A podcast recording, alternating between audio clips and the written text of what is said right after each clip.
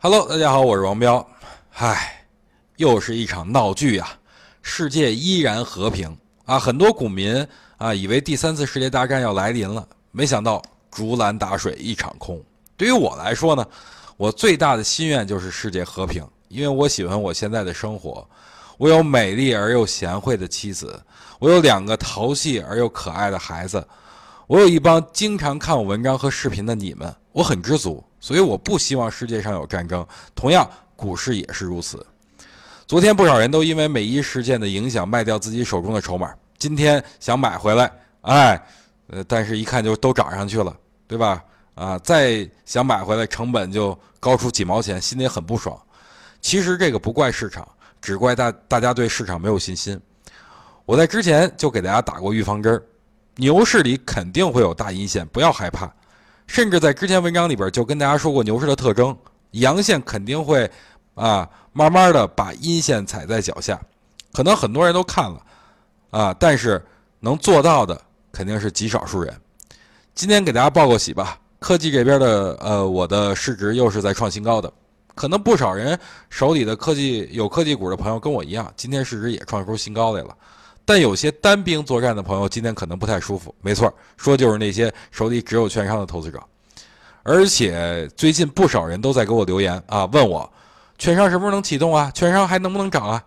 说实话，什么时候能启动这个问题啊，我无法回答，因为我也不知道，对吧？但能不能涨的这个问题，我可以回答你，肯定可以。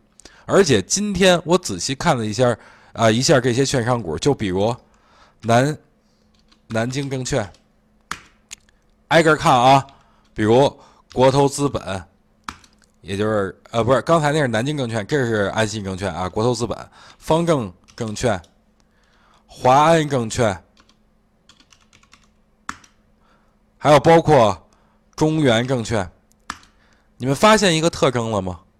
对吧？什么特征呢？就是都是涨过一波以后，在高位进行横盘，而且都是堆量。这个堆量是一件很可怕的事情，对吧？啊，我之前教过各位，就是机构在横盘期间在干嘛？补充充足的弹药，就等待战争的一触即发。所以各位有什么可担心的呢？不过说回了啊。不要把炒股炒成一两天就能见效的东西。如果大家进入股市，短线都能挣钱，那股市就是印钞机了，怎么可能让你这么容易挣挣钱呢？对不对？但如果你把时间跨度拉长，你就会觉得，哎，其实收益还不错。所以手中有券商的，今天我给各位吃个定心丸，安心持有就可以了，因为我也有。而且之前文章里也给大家写过我持有券商的逻辑，如果没看的可以回看一下，好吧？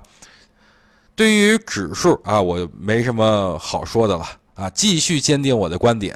而且今天哎，有一个很好的一个反馈，咱们看一下创业板三九九零零六，这反馈很正面呀，对吧？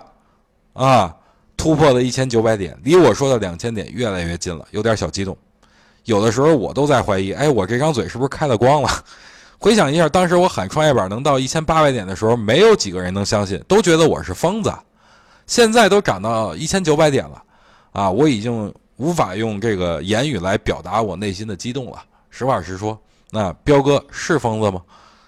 啊，可能是啊。讲道理，如果听我话的投资者，啊，当时在我说创业板能到一千八百点的时候，就买创业板 ETF，现在估计也没少挣。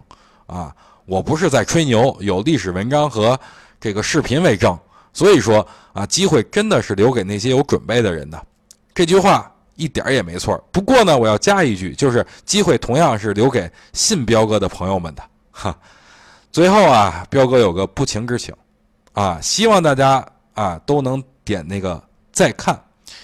如果今天这个再看人数能达到一万，我呢周末会给大家梳理出一套二零二零年我的投资笔记。我相信，如果您能拿到这份投资笔记的话，您会在。二零二零年的股市中有很不错的这种投资回报啊！彪哥说到做到，就是要看各位能不能动动手指头点一下右下角的再看了，好吧？感谢各位的收看，咱们明天同一时间不见不散，拜拜。